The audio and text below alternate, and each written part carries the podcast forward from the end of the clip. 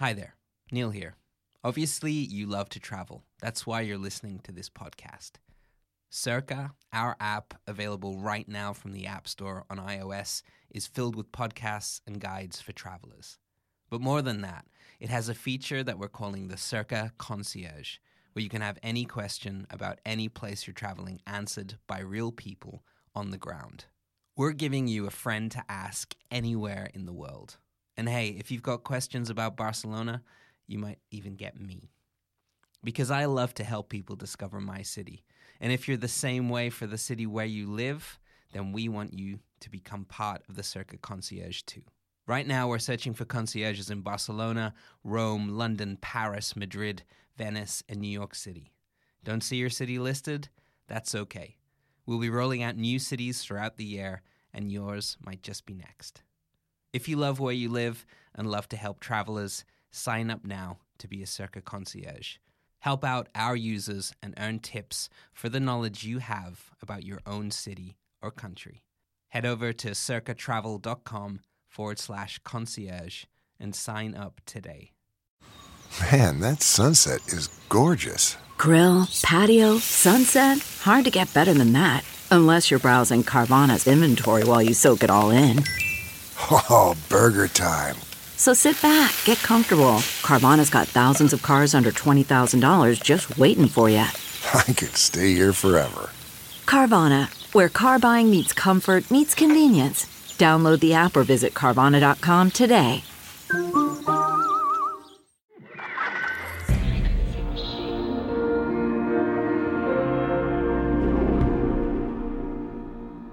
Thoughts on death? Anyone? Oh God, so many thoughts on death. Um, I, I'm against it. A destination isn't always a place. Sometimes it's a new way of seeing things. I'm Neil Innes. And I'm Andres Bartos. From Frequency Machine, this is Passport. Your ticket to everywhere.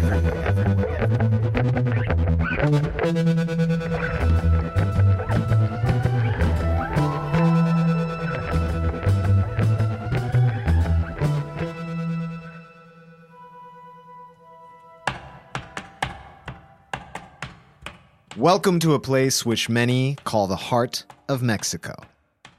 A place which has a history of violence, imperial rule, and political unrest. But in spite of this, or maybe because of it, it's a region that also held on to deep, rich traditions like no other in the country Oaxaca. This vast mountainous state touches the southeast coast of Mexico, and in it you'll find a complex mix of dialects, over 22 languages, and many, many ethnic groups. It has some of the richest soil, which flavors the food, vibrant and diverse people, which color the conversation, and strong, deep indigenous roots, which drive this fascinating culture. Oh, also, Oaxaca knows how to party. In this episode of Passport, we are going to dive headlong into one of the deepest, darkest parties of all the Day of the Dead.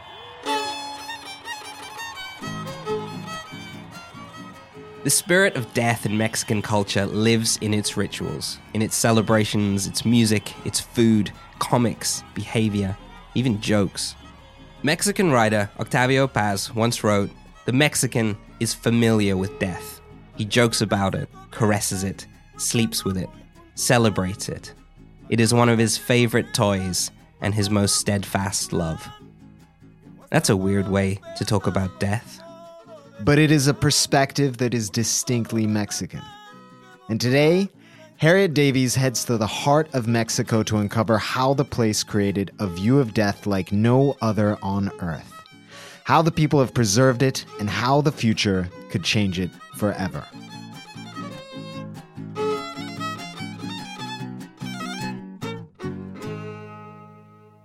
Do you have dead that you talk to? No, I haven't really lost many people in my life. So I don't have that I don't have a like a connection to it. Maybe that's why I'm kind of a little bit blasé about death. Okay. I don't really fear death. My my first memory is a dream I had the day that my grandfather died. I don't remember the funeral, but I remember the dream very clearly because we laid him out in the dining room, which I thought was very normal until I met somebody that wasn't Latino. And they're like, that's kind of weird. coffin, coffin was on the dining room table, and I was very small and I couldn't look up. And a friend of my mother's lifted me up to look at my grandfather. And I was into these little um, mints, like lozenges. So I asked her if I could give him a lozenge. And she was like, yeah, go for it. And that's like my first memory. Wow. Latin America. What can I say?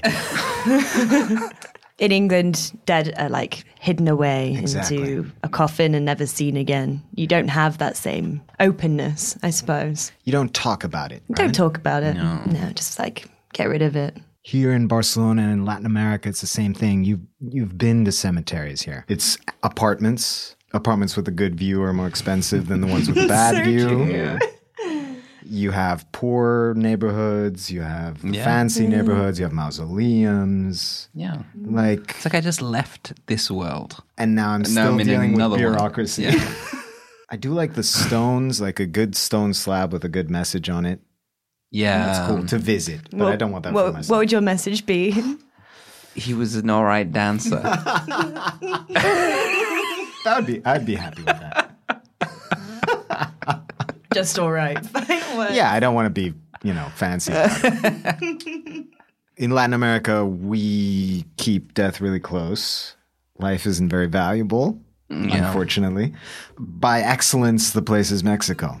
Mm. They're they're the ones that have it down. Come on, let's do some. Let's go to Let's all Oaxaca. die a little bit.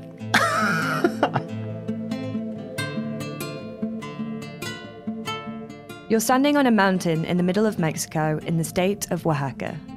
About an hour outside of Oaxaca City. It's cold here. Looking down to the end of a lush green valley, you find a small town. This is Mitla, the place of the dead.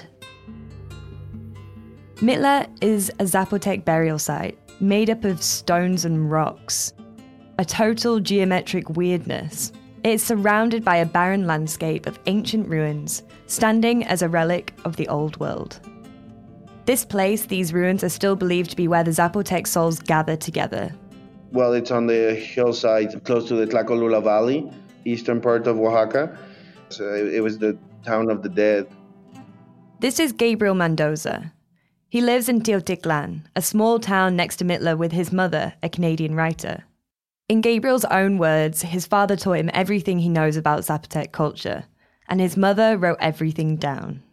My father was a weaver, one of and a painter as well. He was one of the great masters of weaving of Mexico. Historically, the Zapotecs weaved and painted.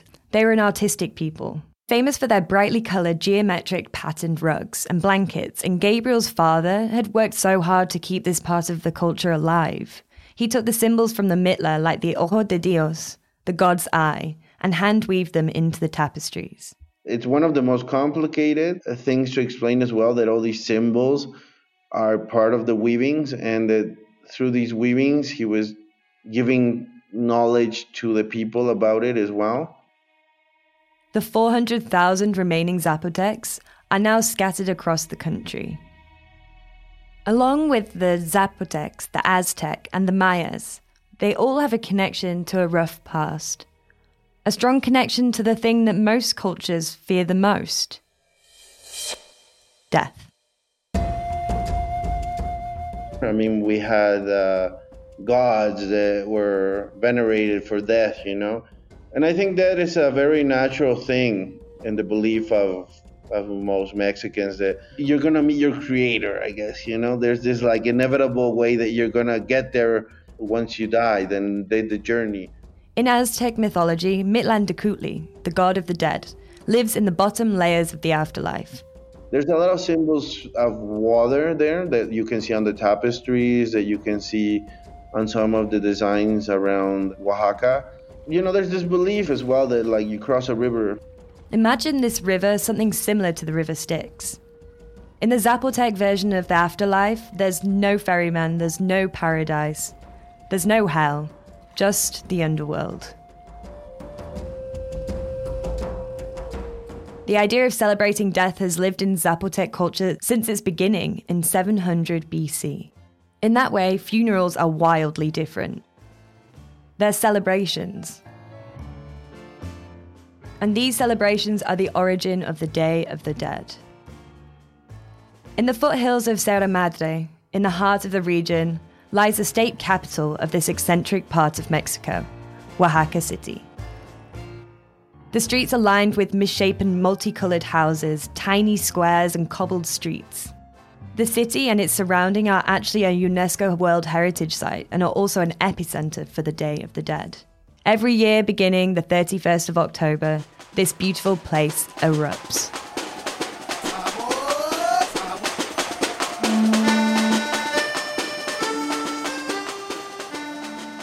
Incense fills the air. The streets are carpeted with bright marigold petals. Halloween orange candles light the faces of people, feathers cascading from their hair. Colored skulls flower murals. The streets are crammed with all kinds of people dancing. Terrifying, painted, grinning white faces, floats, raucous music. A giant skeleton puppet convulses above the crowd. On the corner, a man sits cleaning a pile of bones.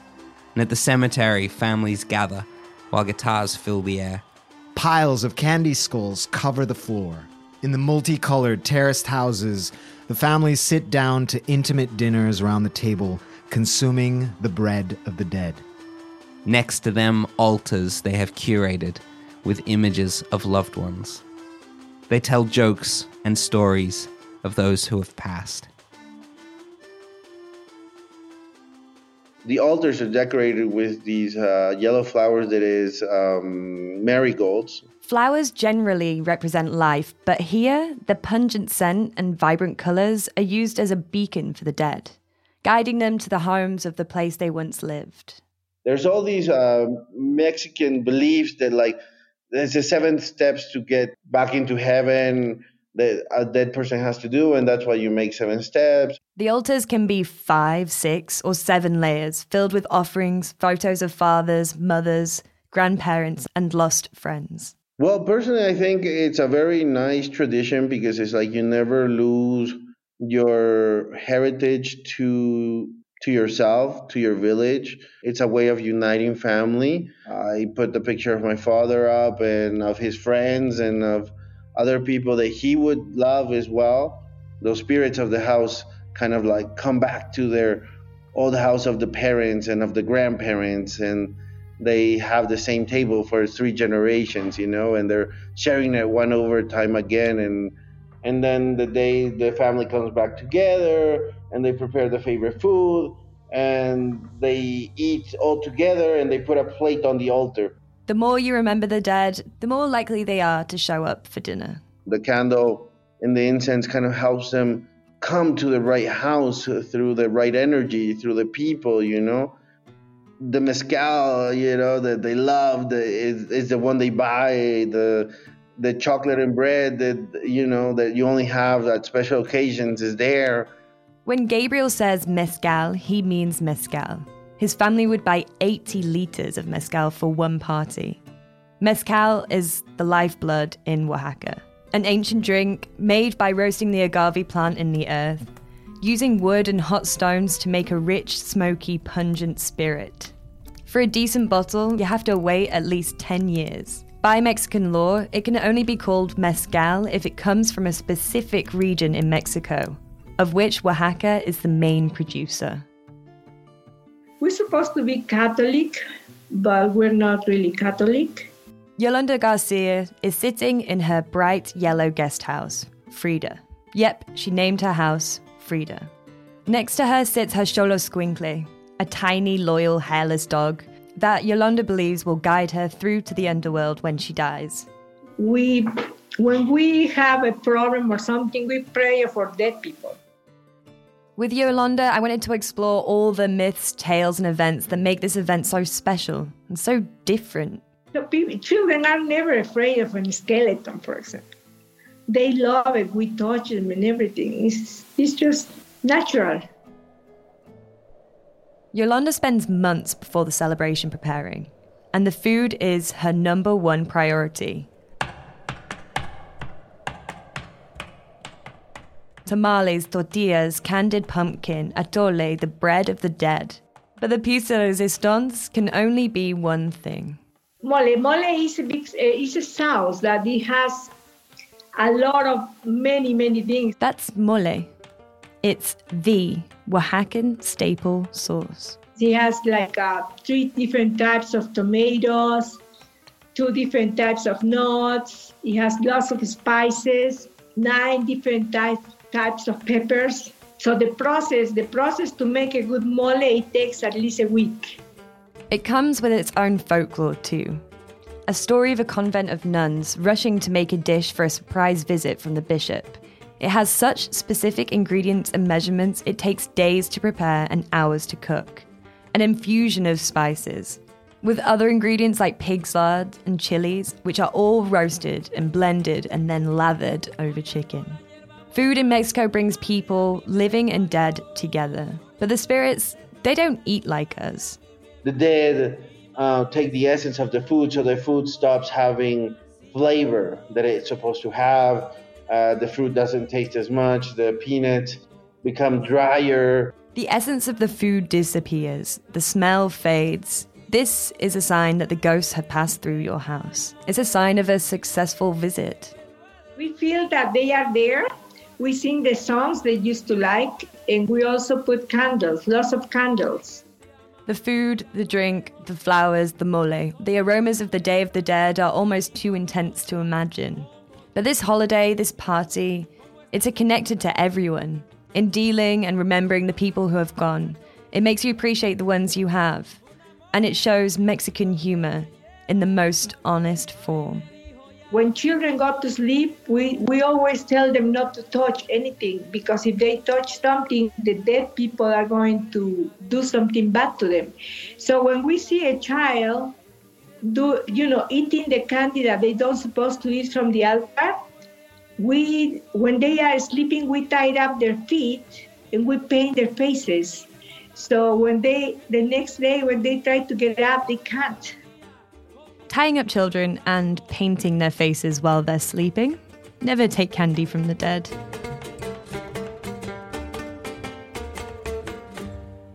I think I got the two most into the celebration people that you could find. Right. Because Yolanda obviously wanted to pass it on to her grandchildren and children.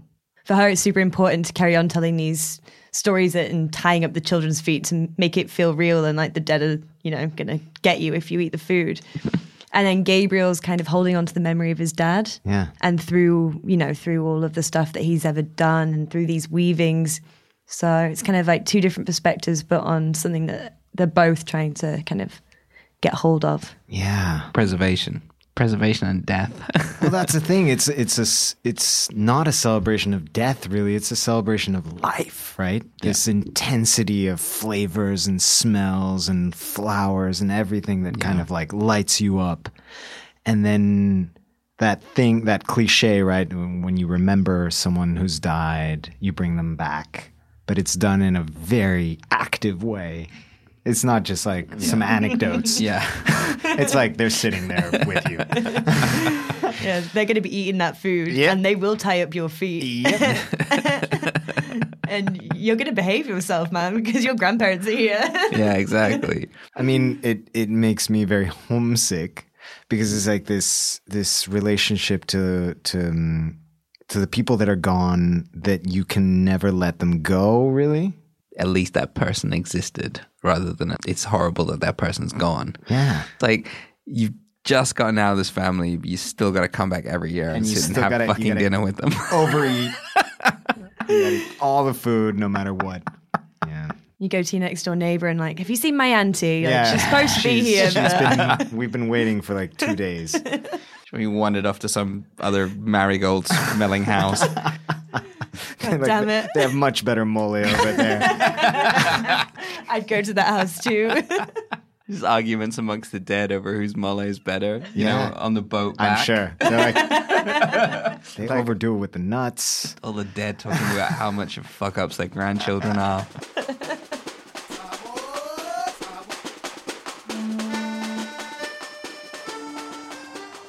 In little towns, they are parades that they are organized by different neighborhoods, and they dress beautiful costumes with lots of rattles. The rattles are very heavy and they dance all night. In the towns outside of Oaxaca, the sounds of rattles are deafening. They don't sleep all night and they go to the cemeteries to sing for the Day of the Dead, to wake them up. And the singers who head to the graves to wake the dead are dressed in the guise of La Catrina, a feminine skeleton dressed in a feathered hat, originally drawn by the Mexican cartoonist Jose Guadalupe. Again, the origins are all from a joke, a satirical character who represents the indigenous people who have forgotten their roots. She's now the face of the celebration, a reminder that no matter what you wear, who you are, or how much money you have, we all end up dead in the end. They continue until the early morning, until the candles have burned down and the voices are worn out. Well, almost. It turns out the dead are good confidants. Like, you know, Mary uh, got pregnant be- because of the priest and, you know, I had a baby. So they say all these things with uh, in poems. It's a tradition. People people laugh so much because the people who are saying all the truth about what happened, they wear masks and they wear uh, costumes.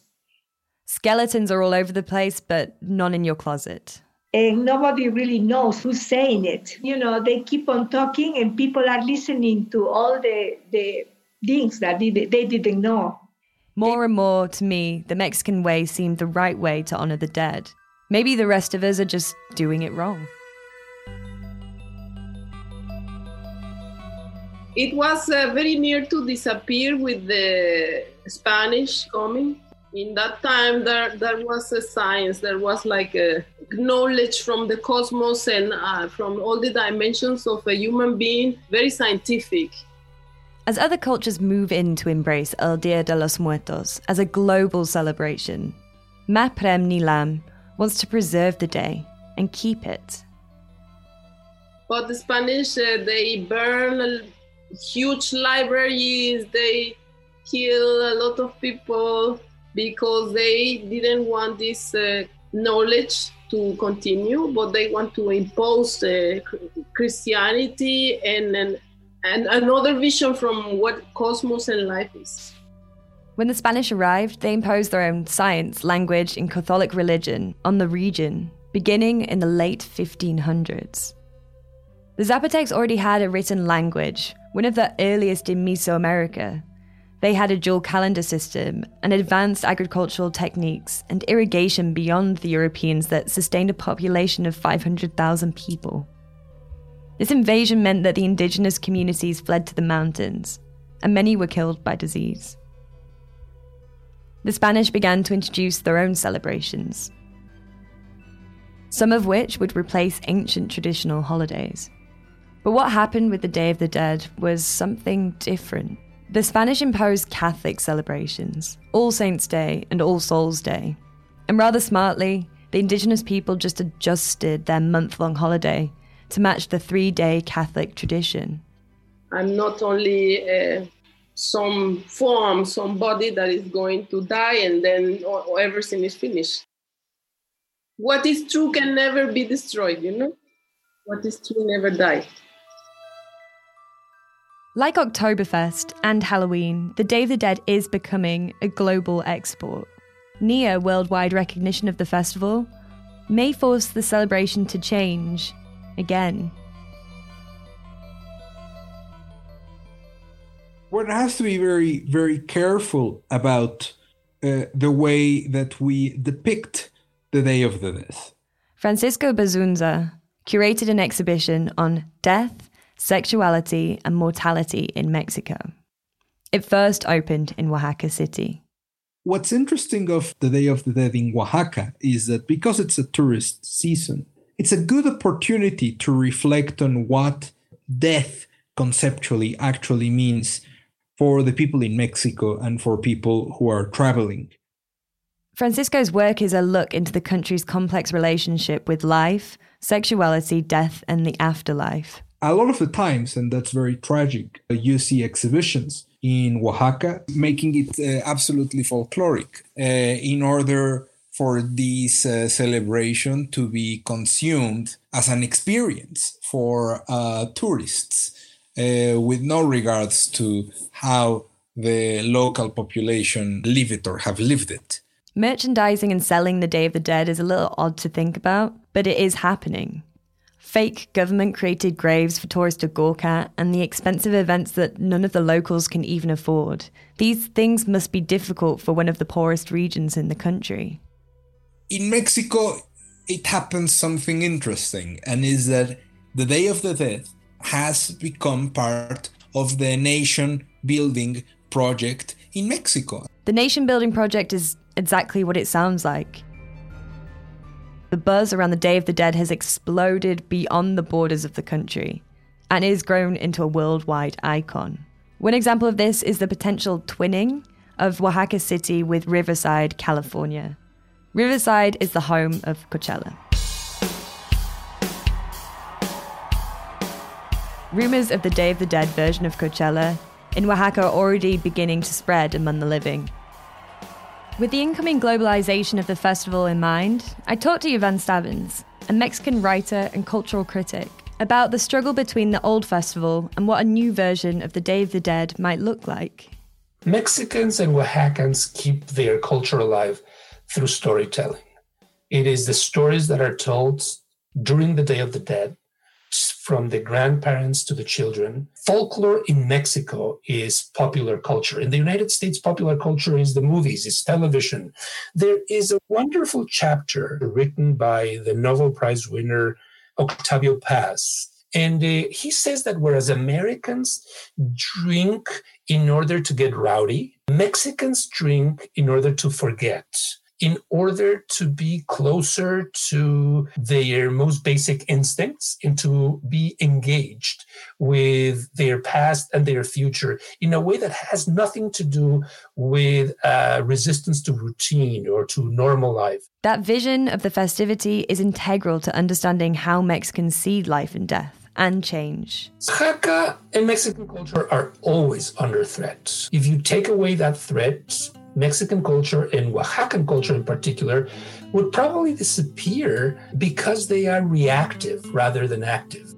The challenge is how do you survive with that presence uh, in order to remain loyal to your core?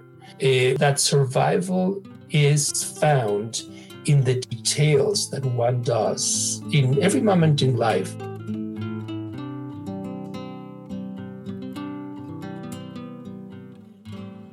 Government issued fake tombstones is also something that That's a sentence. you have to stop merchandising at death. Is that that's the line, right? Yeah, I mean, I, I have mixed feelings about it because on one hand, yes, you know, normalizing or kind of like he says, standardizing the Day of the Dead. There's a kind of sadness to that. But on the other hand, there's the fact that it connects with people from everywhere in a way. Yeah, this is the conundrum, isn't it? I mean, I did have a chat with someone and they turned up to this celebration and they've gone for the past 27 years. Wow. And they had one experience talking about a dead loved one with some guy at a grave and they spoke for like three hours. Wow. And then from that point onwards, she just went back every single year. So allowing it to be open, I mean, it helps people, I suppose, in a way. Yeah. Yeah. Well, you know, certain things end up becoming universalized, like Halloween. People in Yes. Spain are going out and dressing up, and they have no connection to the friggin' Salem witches Yeah. or anything. Yeah. I guess the the thing that you do have to know is, or what makes it richer is if you know where it comes from Yeah. and you have a sense of that root, and then you can, you know, turn it into this modern thing. Or without without losing anything. yeah, I don't know. If anything, whenever you speak to anyone, Yeah. all they want to do is tell you about what they do and how they connect with their dead, and then hope that you've got up an altar in November next year. Like, like, are you coming to Mexico? You can come and join us. You know, we're gonna, we're gonna have a whole family dinner. Do you want to sit with us? You know, like, there's no, There's no idea that they don't want you to come Right. and enjoy it Yeah. at all. If anything, it's the opposite. Right. It's not like it's something that's closed. no, not at all. It's a question of how you're coming into it. Yeah, I think so. During the course of making this, Harry, every every single interview you did, you come out of the booth and you're like, "I've got another place to stay in Oaxaca. like I'm going. I'm gonna go." Have to go. Yeah, it's true.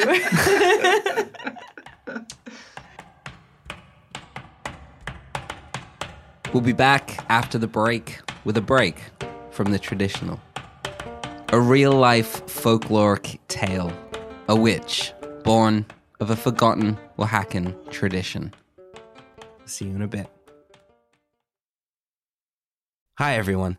Circa is recruiting new concierges. A Circa concierge is a friend to ask anywhere in the world. Real people on the ground, never bots. If you want to be a concierge for your city, go to circatravel.com to sign up. Okay, picture this. It's Friday afternoon when a thought hits you. I can spend another weekend doing the same old whatever, or I can hop into my all new Hyundai Santa Fe and hit the road. With available HTRAC, all wheel drive, and three row seating, my whole family can head deep into the wild. Conquer the weekend in the all new Hyundai Santa Fe. Visit HyundaiUSA.com or call 562-314-4603 for more details. Hyundai, there's joy in every journey. While Oaxaca tends to be a relatively calm area of Mexico, in reality, the country is at war, a savage drug war.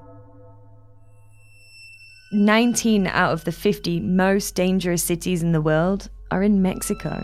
In 2019, nearly 36,000 homicides were recorded. As truly horrifying as these numbers are, they might bring home why the country, both now and in history, has an acceptance of death like no other. Here's Francisco again. Well, I mean, there's uh, hundreds of people who are killed every day in this country since the so called war on uh, cartels. Just on June the 7th, 2020, 112 murders were recorded in just 24 hours.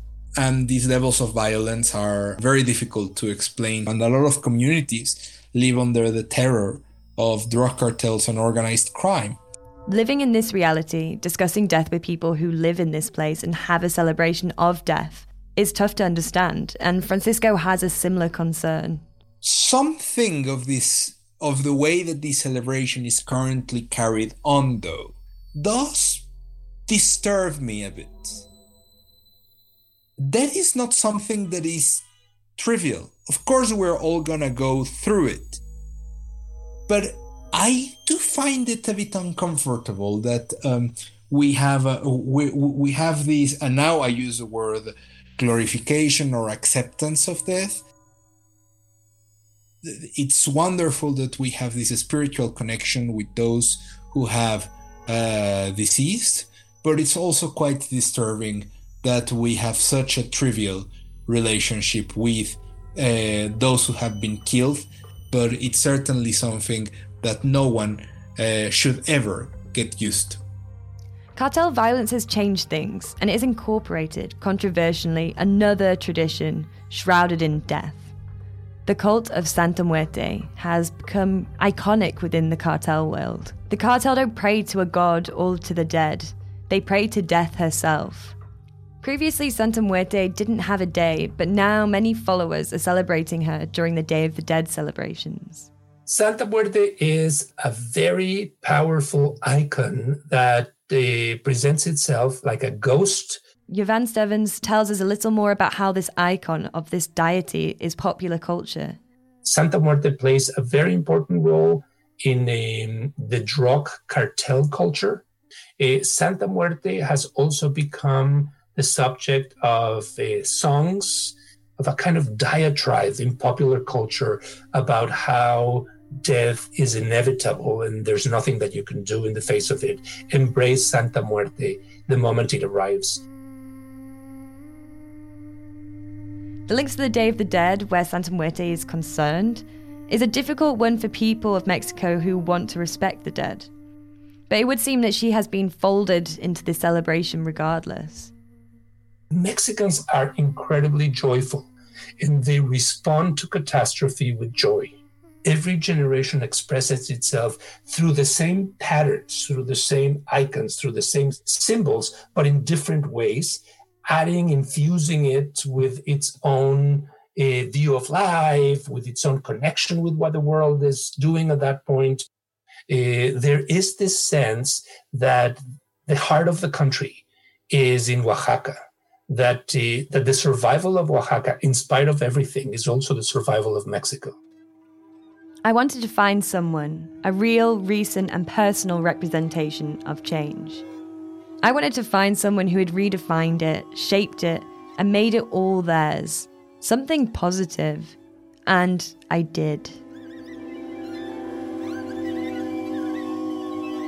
This song is Labu Mouche.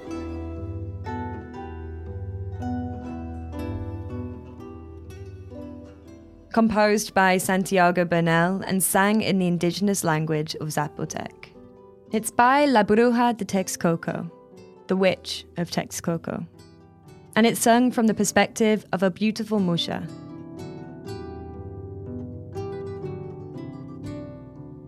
In a small pocket of Oaxaca, Juchitán de Zaragoza is the only place that can truly understand what a muxe is a third gender who holds a different role in the community.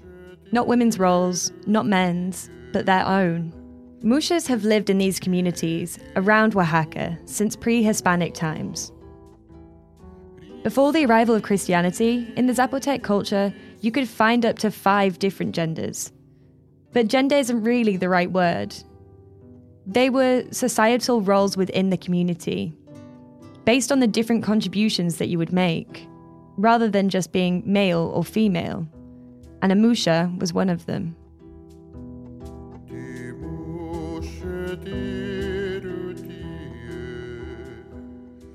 In the 1950s, they began to dress as women. Octavio Mendoza Anari draws his femininity and musical power from Zapotec culture and the Muxes. La música mexicana y formé un grupo de, de sones tradicionales. I spoke to La Bruja through her translator, Marla. It all started when she joined a music band. They were a band specifically playing concerto music, and, and this was done in Texcoco. Texcoco is a small city outside of Mexico City with a huge Aztec history.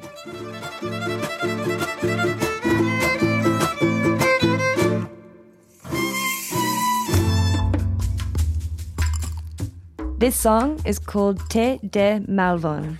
In the video, Octavio is sitting in a pub, a man in a cowboy hat, a long beard, and a horseshoe scribbled on his shirt, playing the violin.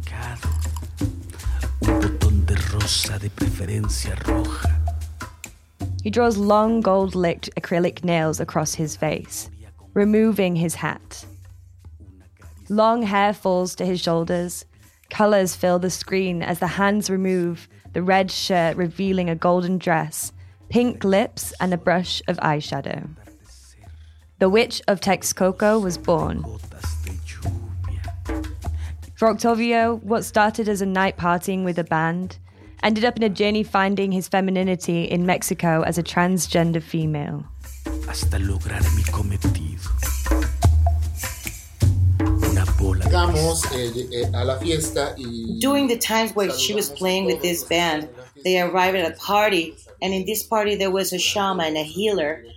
This shaman looked at her hands and told her that, was, that those hands were a woman's hands. And that's the first time that she felt respectable, you know, because before that, everybody would refer to her as a queer or in despicable ways. He said that you know, that those were a hands of a witch. The hands of a witch. The band played, and at the show, a girl in the crowd began to have convulsions. The shaman encouraged La Bruja to help. He asked Bruja to fix it. So she started playing, and together with other musicians, she started playing her violin, and the girl instantly started getting better. The night had ended, the fiesta had died down. It was as late as 3 a.m. when Octavio, the shaman, and the woman who had convulsions set off into the nearby forest to discover what all this really meant to her. And the shaman asked Bruja to introduce herself. And he said, I am La Bruja de Texcoco. All of the, the, the bits of the story give you a lot of different chicha. Like there's there's the fact of transitioning from from man to woman, transitioning from life to death. Like there's a there's a Yeah. weird echo there that's really interesting about how you leave one person behind and you Yeah. find another Yeah, person. There's that. Then there's the intersection of history and folklore and the past with the forward looking towards the future and living very much in the now and kind of tying all that together. Like as I was listening, I, my brain was just like t- like a washing machine of different things and different ideas and different feelings. When Ilan Stavans is talking about younger people taking bits of what they want from the past Yeah. and bringing it into the present so that they can almost project it into what they want it to be. But a lot of the time, they don't actually connect to the present. Yeah, it just So- becomes a postcard. It just becomes a postcard or something that you do with your family or your grandparents.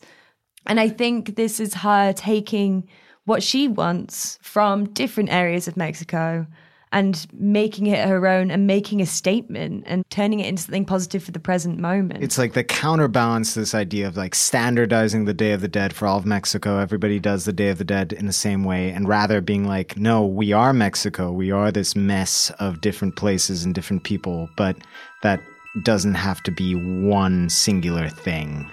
It can be something new. Bruja, after that moment, she noticed that she's been holding back and that she needed to break her own limits and her own set of mind to become who she wanted to be. You can be anything or anyone that you choose. Before this moment, Octavio, as he was then, never identified as trans. But after walking to the woods with the shaman, she emerged as La Bruja de Texcoco. Her music is a combination of modern and traditional Mexican music. She relates the storytelling to her grandma. It's a tradition that comes in every family in the country, but especially like in the middle of Mexico, and that it's important in Mexican tradition to pass the stories through music. She uses her magic as a way of reconnecting to her grandparents, to her past, and to Oaxaca by continuing to make traditional sounds for the younger generation. Her music, much like the Day of the Dead, revels in deities, folkloric tradition, witches, mermaids, and death. specifically the Day of the Dead, uh, it, it's an important moment for her. It has meant a- in a different way to deal with death. And the tradition also has softened a little bit the idea of things ending. And it's more about a cycle. But as a woman, it's something different. It's something that it doesn't stop. It's, a, it's more of a path of a transition. She's always looking for ways to evolve. She is very much aware that in Mexico it's a pretty much violent place to live in, and it's a violent place for women and especially uh, against uh, trans men. Violence exists all through Mexico on a terrifying scale, especially for the, let's say, untraditional. The witch is trying to make a much higher visibility for the group. But how real was all this magic for La Bruja? That as a witch and a healer, well, she totally believes in magic because she experienced it. It's essential for her. Born out of a ritual was a witch, a new way of living, exploring her sexuality, and using this opportunity to try and make the different more visible, to begin to make it more accepted. To find out that she and her experience is an influence for other came to her like a bucket of ice cold water.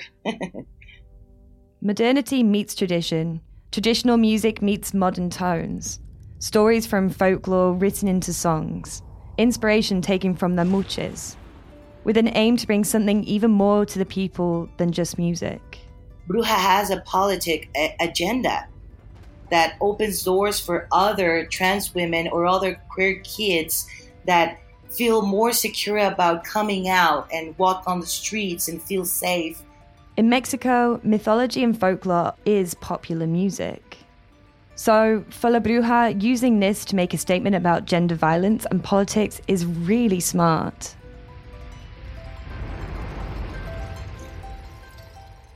Tradition isn't always easy for minorities, and it certainly doesn't have all the answers.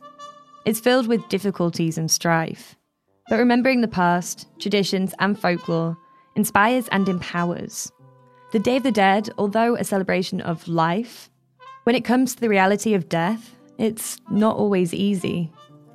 There's a lot to learn from the past of Oaxaca, but part of it is looking at tradition and knowing when to leave it behind. The Day of the Dead included, looking in tradition is a way of exploring new ways of seeing life, seeing the worst parts too, addressing them and evolving. In Oaxaca, a place which has historically prayed to the dead, had also surprisingly embraced a third gender. Sex and death are two surefire topics in Oaxaca, and could be part of the reason that this cultural hub in the heart of Mexico is being looked to for change. In Rolling with the Punches, the Day of the Dead has infiltrated international popular culture, but in Oaxaca, it is constantly still changing, morphing, and highlighting a past of Mexico, a political statement within itself.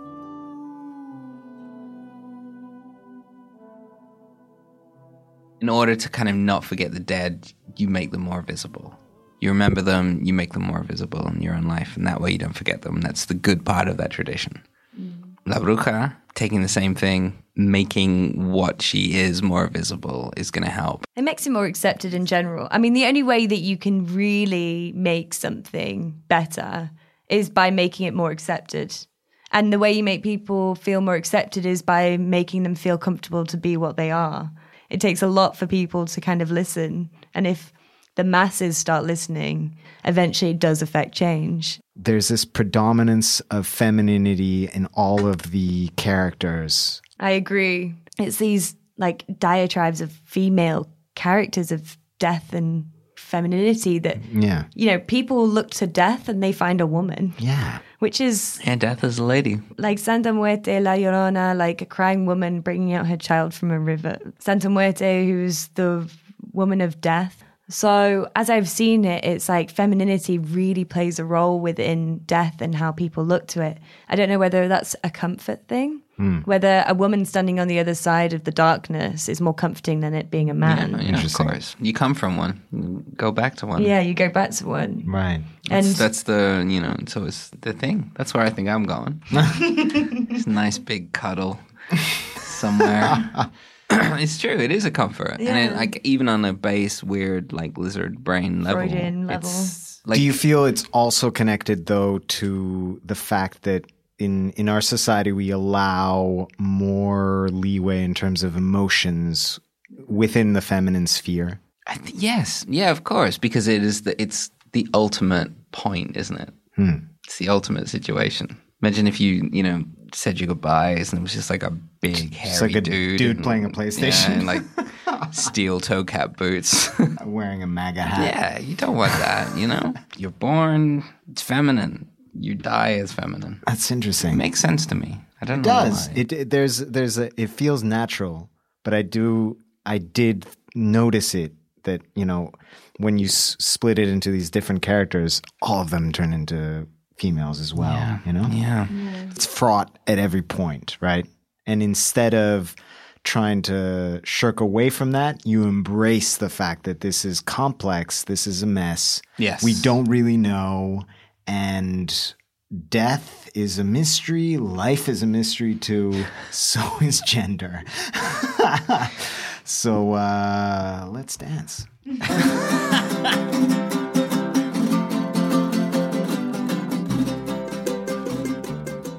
On your next spirit searching trip to the heart of Mexico, be sure to check out these five saved pins.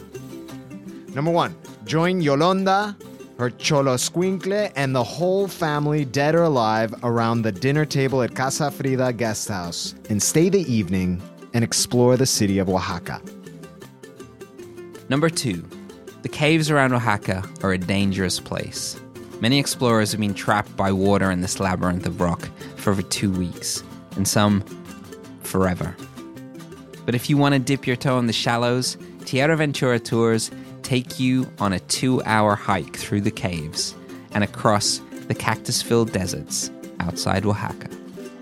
Number three, if you arrive during the Day of the Dead and want to spend an evening in a graveyard lighting candles, placing flowers, and speaking to people about death, visit Panteón Viejo Xoxocotlán, the best place to be at this time of year. Number four, take a trip to Mitla, the resting place of Zapotec souls, and climb to an elevation of 4,055 feet, where you can take in the beautiful mosaics, the ancient paintings, and explore the tombs that exist below these ruins. Number five. Tucked away in Oaxaca, you can find a load of mezcalerias to wet your lips, or as Oaxacans say, kiss the cup. But if you would like to taste the good stuff, go to La Mezcaloteca for a wide variety of mezcal from across the region in just one place. It's also run by the wife of an ex classmate of mine. So say hi. Hi, Nick. That's it for this week.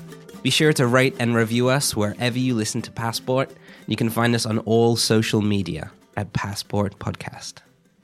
Next week, we keep things haunted with the story of how one night in a hotel in Colorado changed the horror world. Stephen King, Stanley Kubrick, and the people still haunted and influenced by The Shining. We'll see you then.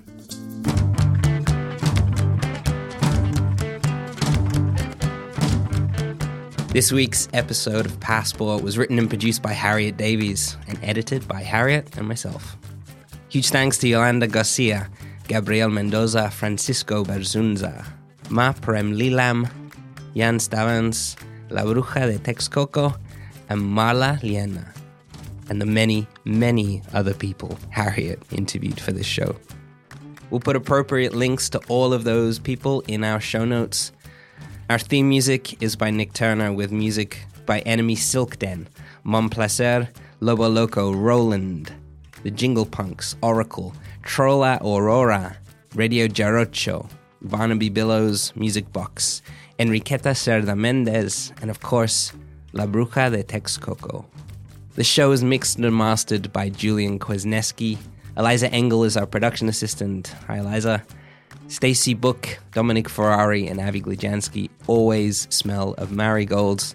They also executive produce the show, which is hosted by myself and a man who always sees spirits after a night on the Mescal, Andres Bartos. We'll see you in the next place.